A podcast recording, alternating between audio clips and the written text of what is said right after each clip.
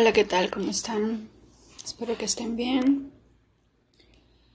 En este podcast hablamos siempre del poder de la hora, la importancia del momento presente.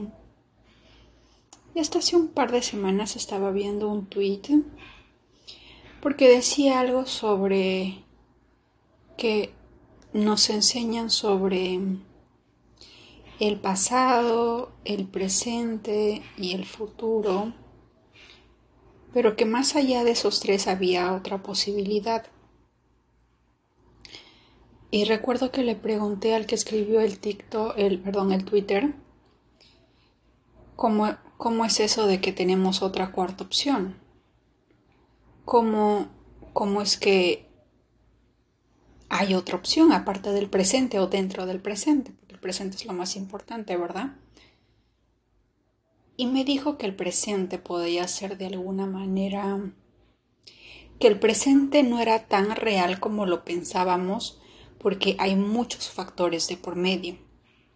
En un primer momento no lo entendí. Decía, el presente es lo que es, es lo que yo estoy viendo, ¿verdad? Es lo que nosotros podemos ver, tocar, sentir, palpar. Así que por lo tanto es real. Y no fue hasta hace una semana atrás, o hace unos días atrás, en el que dije, en el que por fin entendí por qué el presente, si bien es cierto, es real, es una realidad eh, subjetiva. Porque, por ejemplo, la realidad que tengamos en este momento, sea la que sea que tengamos, es una, es una realidad que ha sido el resultado de diversas cosas generadas a lo largo de la vida, a lo largo de nuestros eh, pensamientos, vivencias, eh, situaciones, estudios, aprendizajes. La realidad de cada día que nosotros vivamos se modifica y no podemos decir al 100% que es real por una razón. Y es que la realidad mía y la realidad tuya puede ser muy distinta en base a muchos factores distintos. Es como que tú y yo en estos momentos nos, enfocamos en un punto, en un cuadro. ¿De acuerdo? Imagínate un cuadro de flores, de jardín, el que tú quieras. Tú y yo estamos viendo ese cuadro viene alguien y nos pregunta, ¿en qué te enfocaste? Y probable, y o qué flor viste. Y probablemente yo diga, vi un tulipán de color rojo. Y de repente tú digas, no, yo vi una rosa de color amarillo. O, o, no es el color rojo, es un color rojo sí, pero es un color entre fucsia o gris, no es, no es del todo rojo. Y uno podría decir, pero ¿quién tiene la verdad? Si estamos mirando el mismo, el mismo cuadro. Y la verdad es que cada persona ve de acuerdo a distintas cosas. O puede ser que yo me enfoque en la flor y tú te enfoques en las hojas. O que alguien se enfoque en lo que hay detrás de esa flor y no en la flor en sí.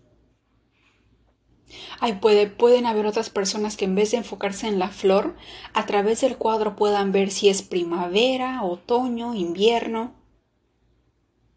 ¿Me entienden? ¿Me dejo entender? Así que, basándonos en este ejemplo, la realidad es una realidad que nosotros podemos crear y que la estamos creando de manera constante en base a todo lo que nosotros estemos o no de acuerdo.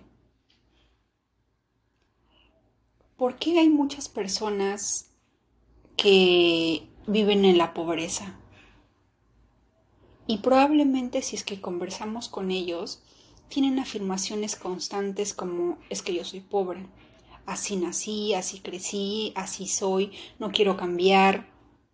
O de repente yo no quiero ser rico porque los ricos son avariciosos, los ricos son eh, se aprovechan de las otras personas y yo no quiero ser así. Yo prefiero ser pobre pero honrado o, o ponle tú lo que sea que te hayan dicho. lo que sea que hayas escuchado, lo que hayas visto en la televisión, lo que tus familiares te hayan dicho.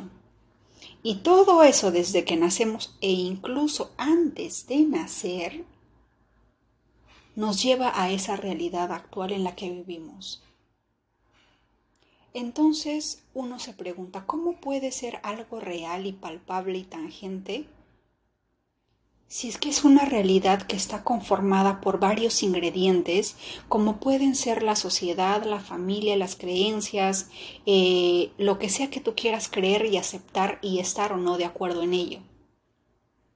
De ahí por qué la realidad de cada persona es distinta. Como se los dije, creo que en uno de los primeros episodios del podcast, en Latinoamérica en la religión católica o cristiana y a diferencia de la religión de los judíos, en la época de los judíos, para los judíos el dinero es lo más importante del mundo. ¿Por qué? Porque cuando sucedió el, tema del holocausto, muchísimas personas pudieron salvar su vida, la de su familia, la de sus seres queridos, poder pagarse de repente un viaje a otro país porque tenían dinero ahorrado, algunos tenían diamantes, otros tenían otras cosas que pudieron vender y tienen en la sangre, en el ADN, en la resonancia, en su historia, que el dinero puede salvarte la vida. Por eso es que son poquísimos los casos de judíos pobres, porque para ellos la pobreza significa tal vez que si algo pasa voy a morir, no voy a ser capaz de proteger a mi familia, no voy a poder ser capaz de salvar a los seres que quiero. Y muy distinto con nuestra historia, cuando vino España, entre comillas, nos conquistó, nos descubrió y nos hizo creer de alguna manera que el dinero era malo. ¿Por qué? Porque el dinero hacía que venga alguien superior, alguien con mayor capacidad que tú, te utilizaba, te manipulaba, te robaba todo tu dinero y encima te mataba, te asesinaba. Y es por eso que dentro de nosotros, dentro de nuestra resonancia, historia, hay un temor, hay un miedo, hay una negatividad, hay un... Estoy totalmente de acuerdo de repente con ser pobre porque si tengo mucho, me van a matar. Porque si tengo demasiado, me van a secuestrar. Es mejor no mostrarle al mundo que soy rico, que soy millonario o que tengo dinero, porque me van a estar viendo, me van a estar observando, me van a seguir y mi, familia o yo podemos eh, estar en grave peligro. Esa es la naturaleza. Estando en Perú lo he podido comprobar. Por supuesto que hay personas que son millonarias dentro de Latinoamérica y habría que estudiar las había que estudiar sus, sus creencias, su origen, su pasado, su historia, ¿verdad? Porque los, los, los latinos, o en este caso yo hablando de Perú, los nativos peruanos, los nativos autóctonos de Perú, que tenemos en nuestra sangre la historia o el pasado de, de que vino alguien que abusó de nosotros, abusó de nuestra confianza, aprovechó una situación de enemistad entre, entre dos hermanos, porque había la historia en Perú fue que eh, Pachacútec y si no me equivoco otro inca, los dos, uno de ellos tenía que llegar al trono, pero era por decirlo así que un inca era el, el hijo legítimo de la esposa y el otro era el hijo del amante. ¿verdad? Entonces, había personas que estaban de acuerdo con uno y con otro, y justo en ese estado de enemistad, en que uno peleaba con el otro para ver quién iba a llegar al, al poder, fue en ese preciso instante, en ese caos, que llegaron los españoles. Y curiosamente, es la misma situación que vivió India cuando llegó eh, Reino Unido o Gran Bretaña a su país. Ellos no tenían incas, pero por lo poco que he podido confirmar en la historia de India antes de la llegada de los de, los de, eh, de Reino Unido, había cierta, eh, siempre ha habido cierta enemistad entre, entre clases, entre los maharajas, que eran como los reyes, y la clase, y la clase baja. Y más que nada en el, en el tema del color de la piel. ¿Me dejo entender? Para ellos el color de la piel, no quiero usar la palabra racismo, pero podría ejemplificar eso, y es que ellos de alguna manera ven la tez blanca como símbolo de pureza. ¿Verdad? Y, la, gente de color oscuro, pues es, una, es una persona que de repente no es tan pura, es una persona impura para ellos, en su creencia, en su historia, no sé de dónde provendrá esa creencia, pero ellos así lo piensan.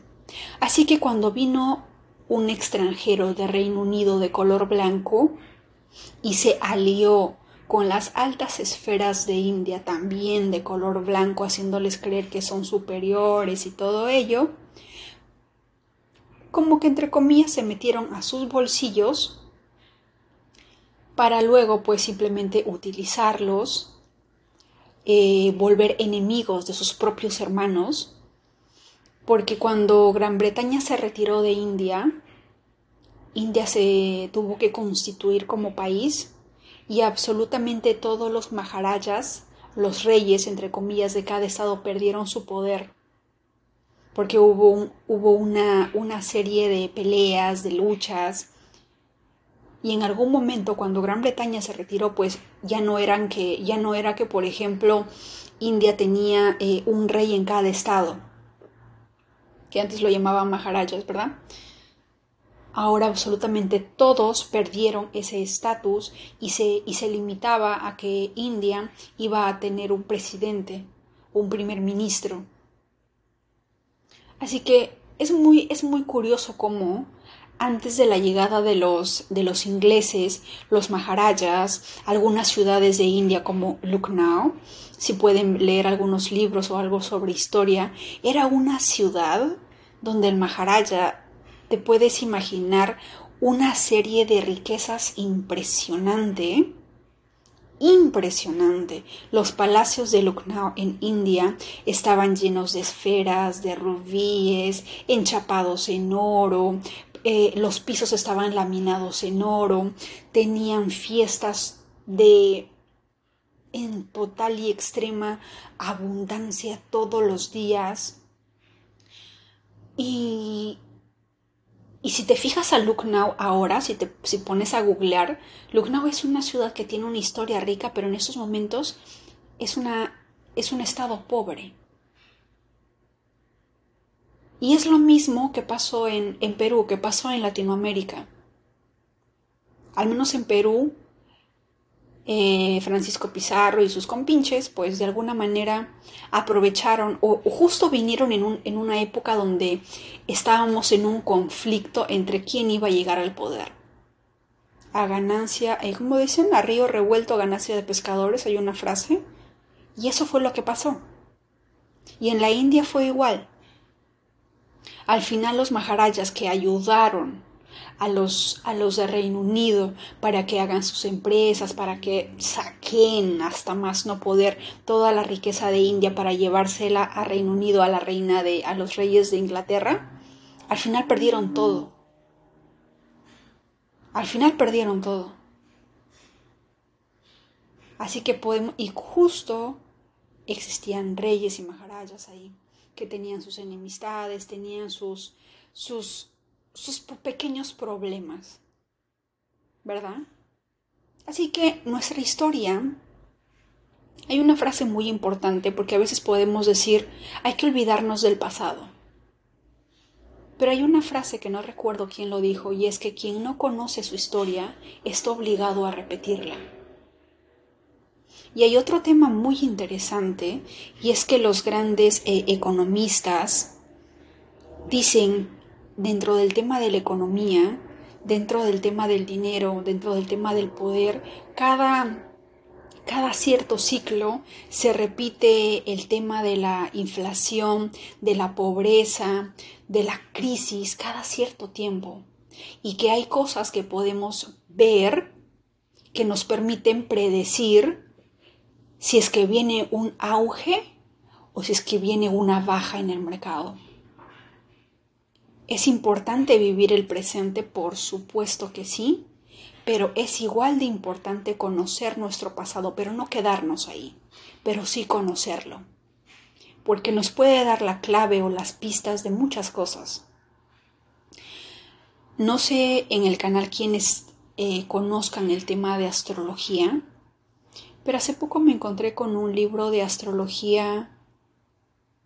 No tenía ni la más mínima idea de que existía astrología financiera, de que cada de que los mercados o de cada cosa en el mundo de alguna manera está representado por un planeta o por un signo en especial y que se pueden predecir ciertas cosas, que hay cosas que se repiten.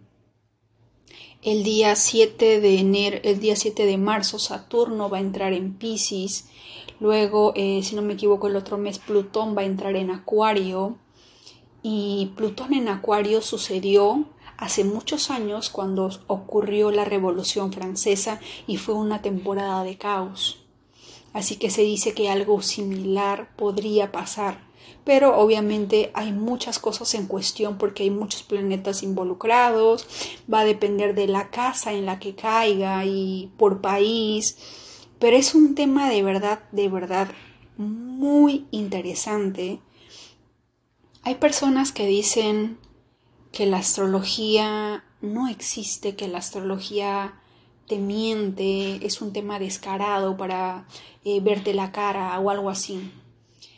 Y en ese libro, muy interesante, habla de que las personas, y esta fue una frase de JP Morgan, si es que no conocen a JP Morgan, es como que hace muchos años en Estados Unidos, justo cuando Tesla y Thomas Alva Edison vivían, Thomas Alva Edison fue el que inventó la bombilla incandescente, por eso tenemos luz en nuestras casas. Y Tesla pues era el enemigo de Thomas Alva Edison.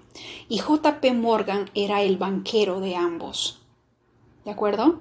Este banquero se hizo eh, de alguna manera multimillonario o rico cuando Tesla decidió eh, renunciar a su patente porque entre comillas le hicieron, creer, le, hicieron creer a Tesla de que no había dinero suficiente para, para invertir sus ideas.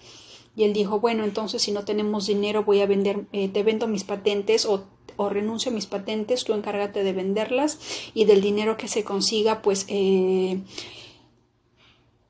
pues hay que, hay que mostrar al mundo todos estos proyectos que tengamos, ¿verdad? Los proyectos que tenía Tesla de la, de la electrificación y todo ello. No voy a entrar mucho en detalle. Pero Tesla al renunciar a eso de alguna manera le dio todo el poder, entre comillas, al banco, que en este caso estuvo involucrado JP Morgan, que era justo amigo de Alba Edison.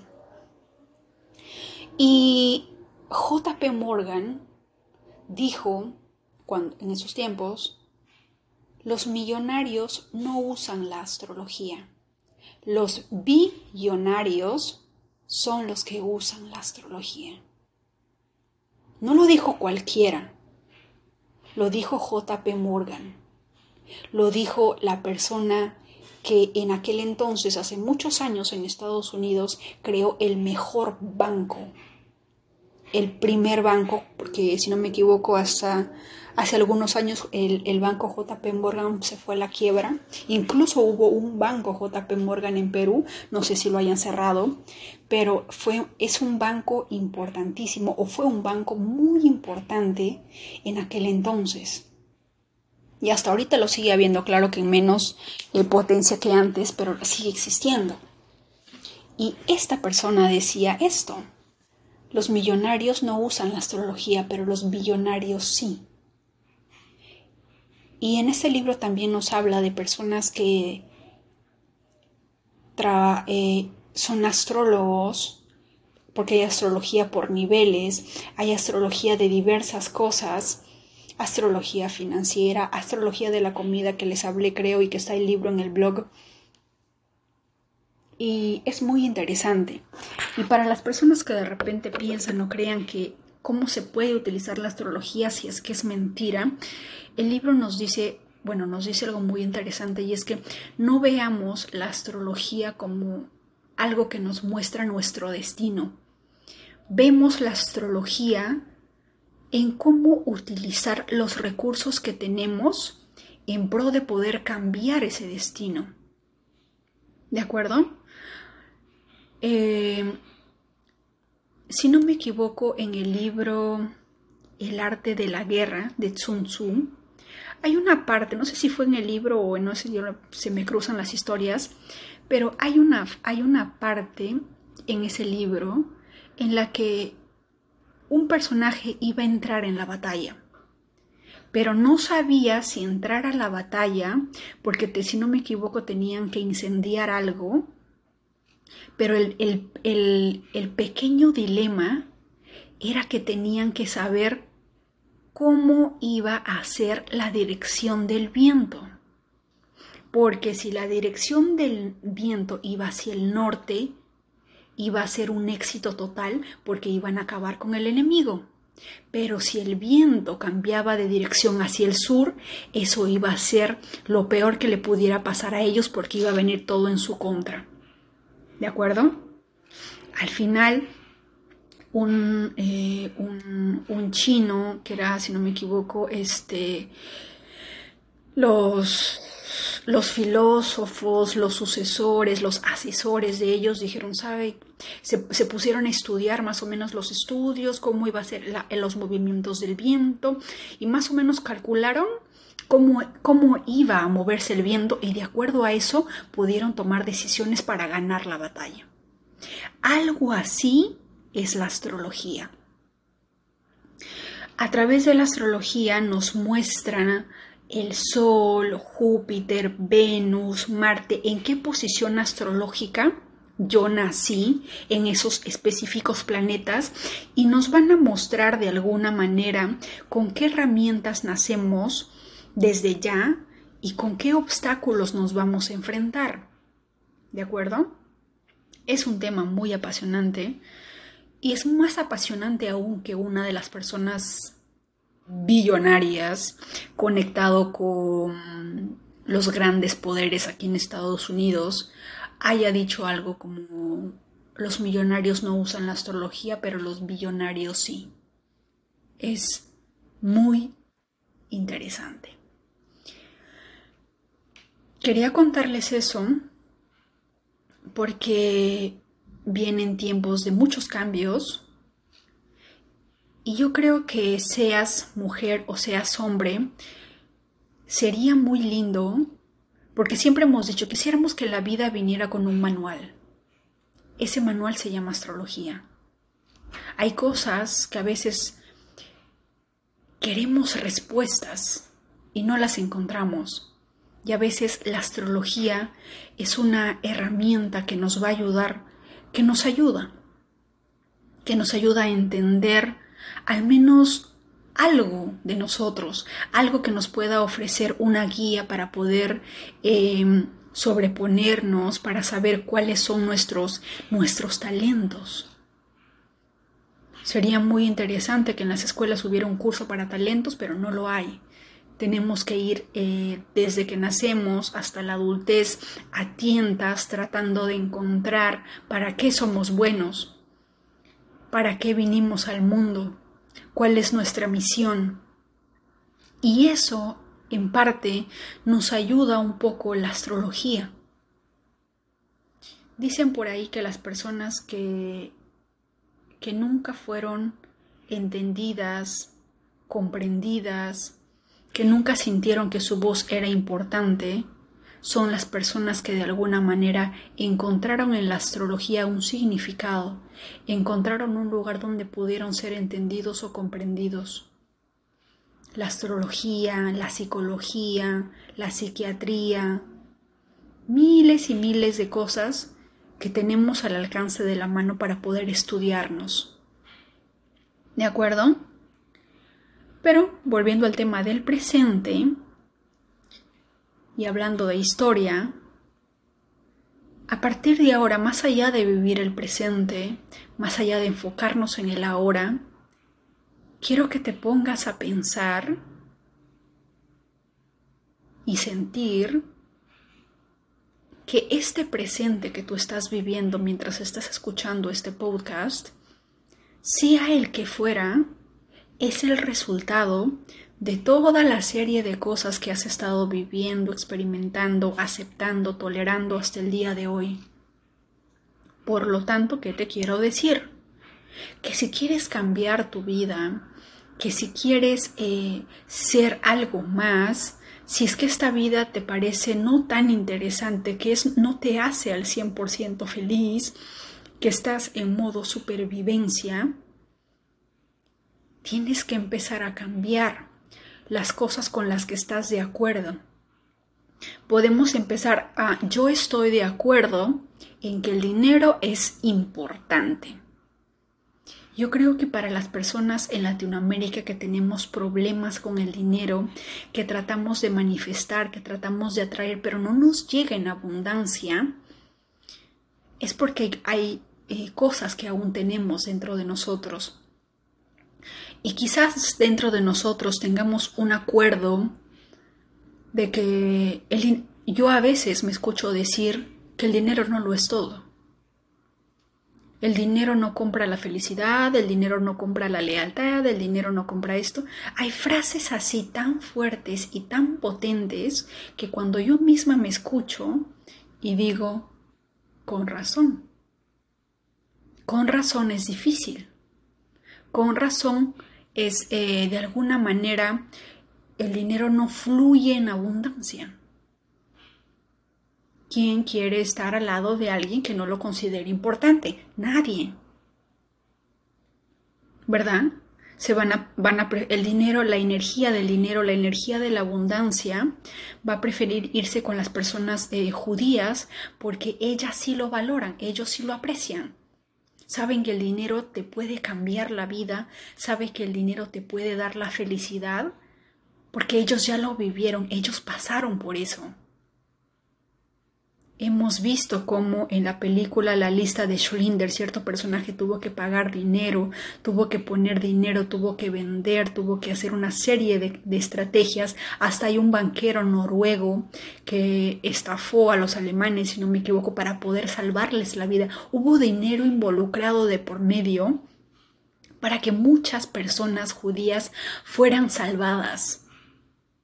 Si nuestra historia tuviera algo de la historia de ellos, quizás también para nosotros el dinero fuera sumamente importante. El dinero fuera nuestra, nuestra brújula, nuestro destino, algo así.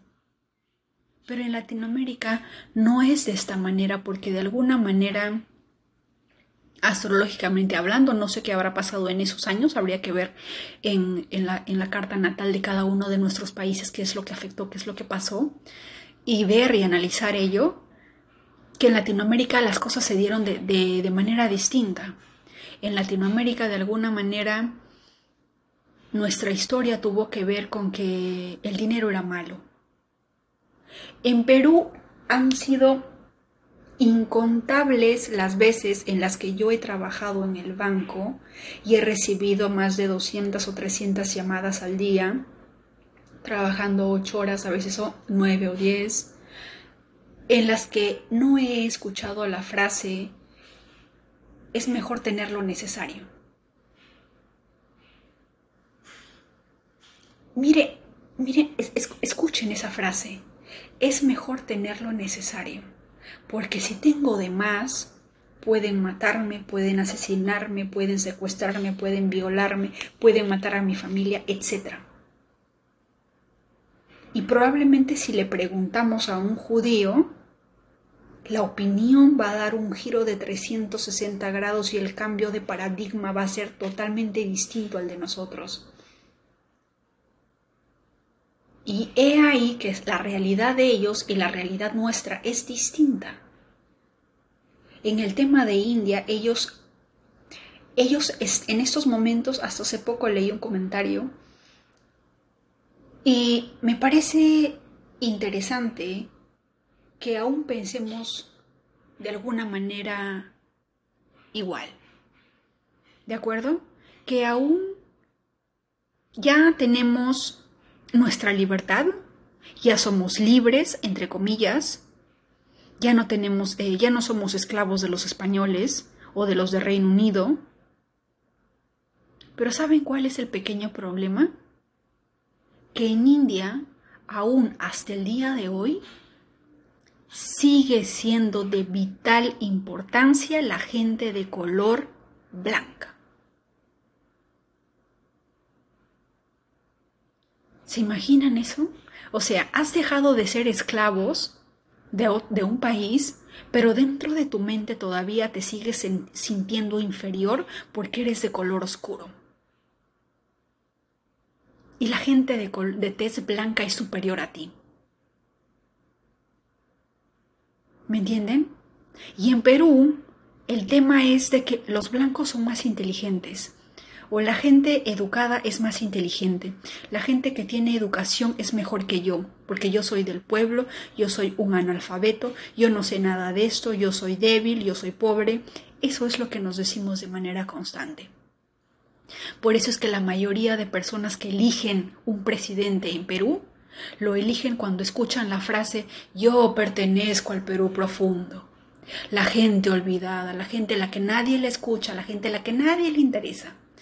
Es la razón por la cual hasta hace poco un presidente que ya no está logró el poder en el Perú. Porque según el, el peruano del Perú profundo, creyó que esa persona sí le entendía, sí le iba a comprender, sí iba a comprender, sí iba a entender su dolor. Porque alguien como él iba a entrar al poder hay cierta rebeldía en mi país y de decir, quiero que entre al poder alguien como yo. Pero no se dieron cuenta que dentro de esa persona había muchas, eh, muchos hilos moviéndose para que esa persona pueda estar en el ojo público. Nos hicieron creer algo que no era. Y es algo muy triste porque es algo que pasa en todo Latinoamérica. Yo sé que en cada uno de nosotros en Latinoamérica siempre vamos a elegir un presidente que creemos que es igual a nosotros o que puede hacer algo por nuestro país. Y hay una frase muy peruana que dice, más vale choro conocido que choro por conocer, que es como decir, más vale un ratero o un ladrón conocido que un ladrón por conocer. A ese nivel a ese nivel de vibración hemos llegado y no somos tan capaces de, de decir, ninguno de estos presidentes, ninguno de estos líderes me representa o debe representar a mi país. Por lo tanto, decido no elegir. Decido no elegir a nadie que los 13 o no me acuerdo cuántos estados somos en Perú decidamos no votar hasta que venga alguien que realmente valga la pena. Pero no, seguimos pensando que alguien que sabe más, que alguien que de tez clarita, que no es tan cholito como podríamos decirlo así, es mejor que nosotros. Lo mismo que pasa en India, lo mismo pasa de repente en Latinoamérica. No somos tan indios hay una persona que es blanquita, que es extranjera, no es tan indio como nosotros, es, debe ser mejor que nosotros. Y lo mismo hacen en India. No es tan blanco o no es tan oscuro como yo. Y ya ven cómo terminamos. Pareciera que aún seguimos siendo esclavos. Pareciera que aún no nos hemos dado cuenta de nuestro valor como seres humanos. Pareciera que esa, esa historia todavía está impregnada con fuego en cada uno de nosotros, haciéndonos creer que no somos tan importantes, que no merecemos ser abundantes. Le tenemos, entre comillas, un odio al rico porque nos ha quitado todo lo que tenemos, que no queremos ser ricos, no queremos ser millonarios y nos autosaboteamos, diciéndonos cosas como, prefiero ser pobre y feliz, prefiero estar prefiero estar pobre que...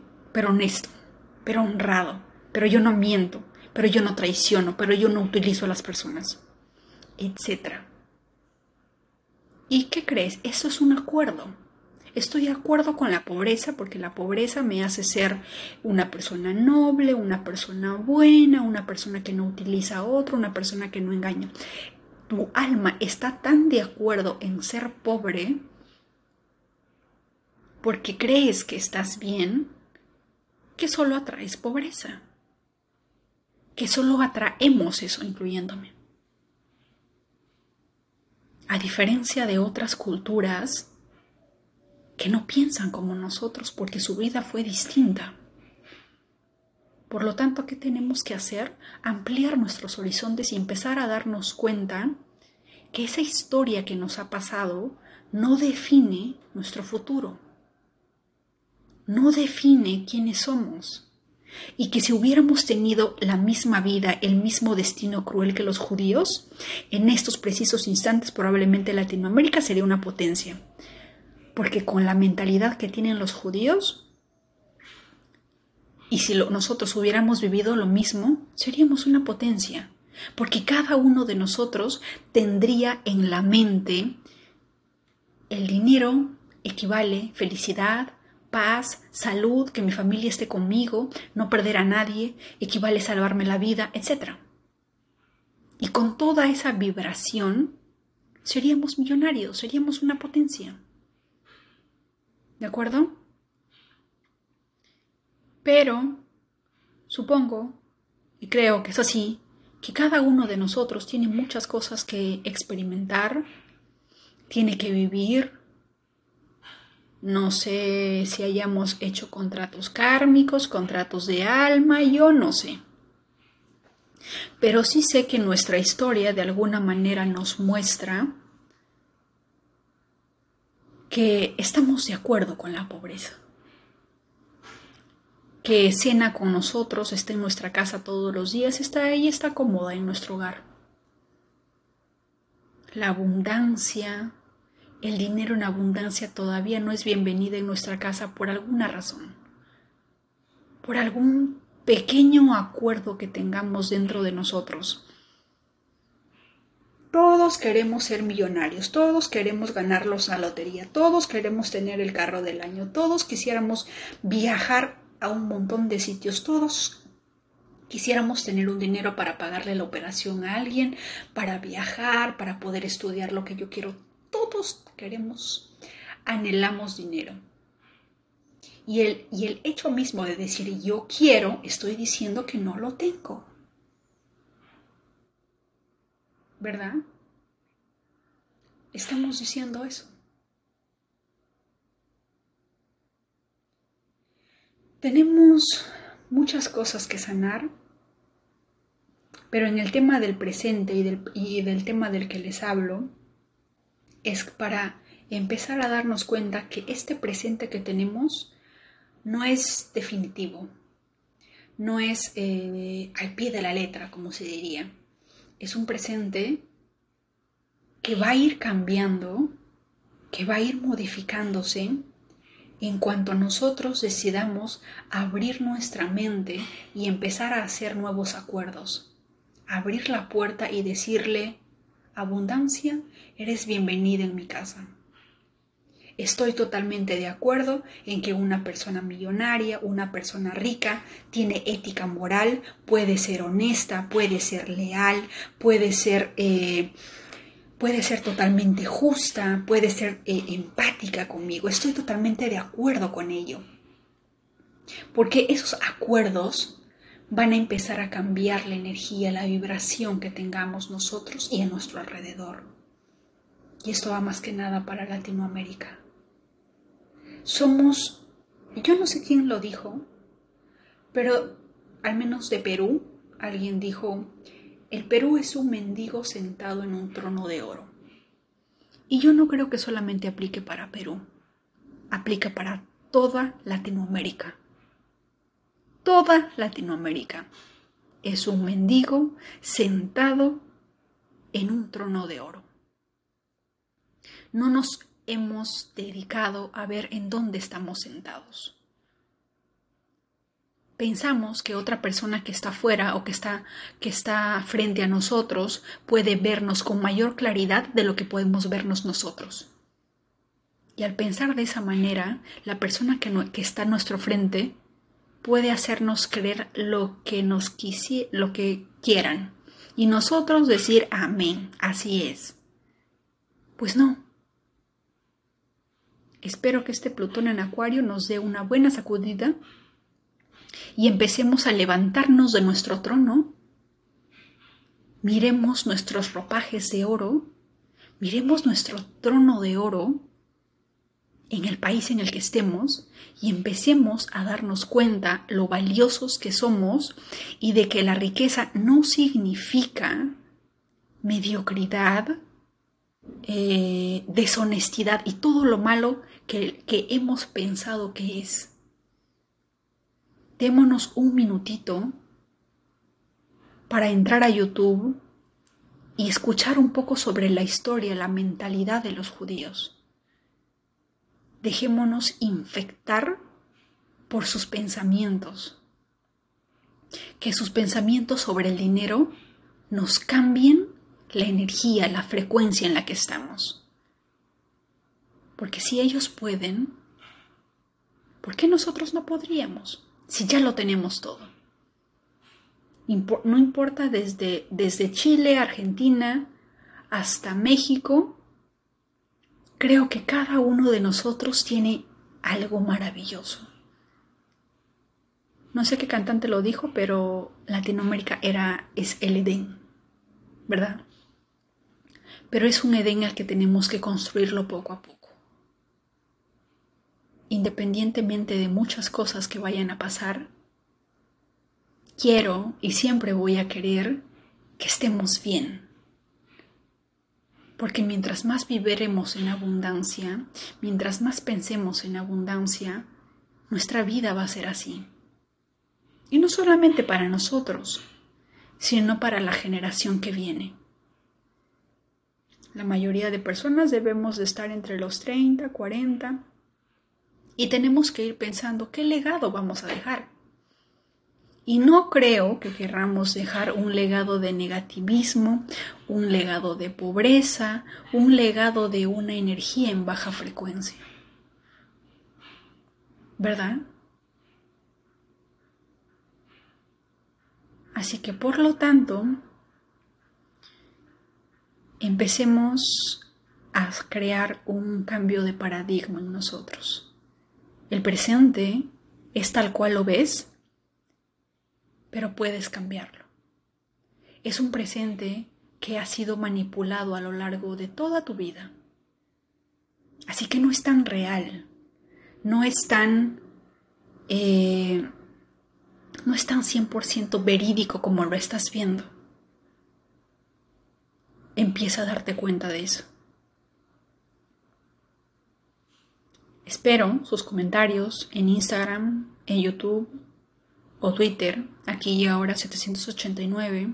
Quiero que me cuenten sus historias, quiero que me, que me cuenten qué piensan, quiero que, quiero que ustedes me cuenten cuál es la frase que han encontrado dentro de ustedes que se dicen de manera constante y que de alguna manera está trayendo pobreza a sus vidas o está impidiendo que la abundancia entre a su hogar. Escúchense. Escúchense la historia que se cuentan todos los días ustedes mismos. Y poco a poco van a empezar a cambiar todo ese presente. ¿De acuerdo? Eres importante, eres un ser maravilloso. Nunca lo olvides. Te mando un fuerte abrazo.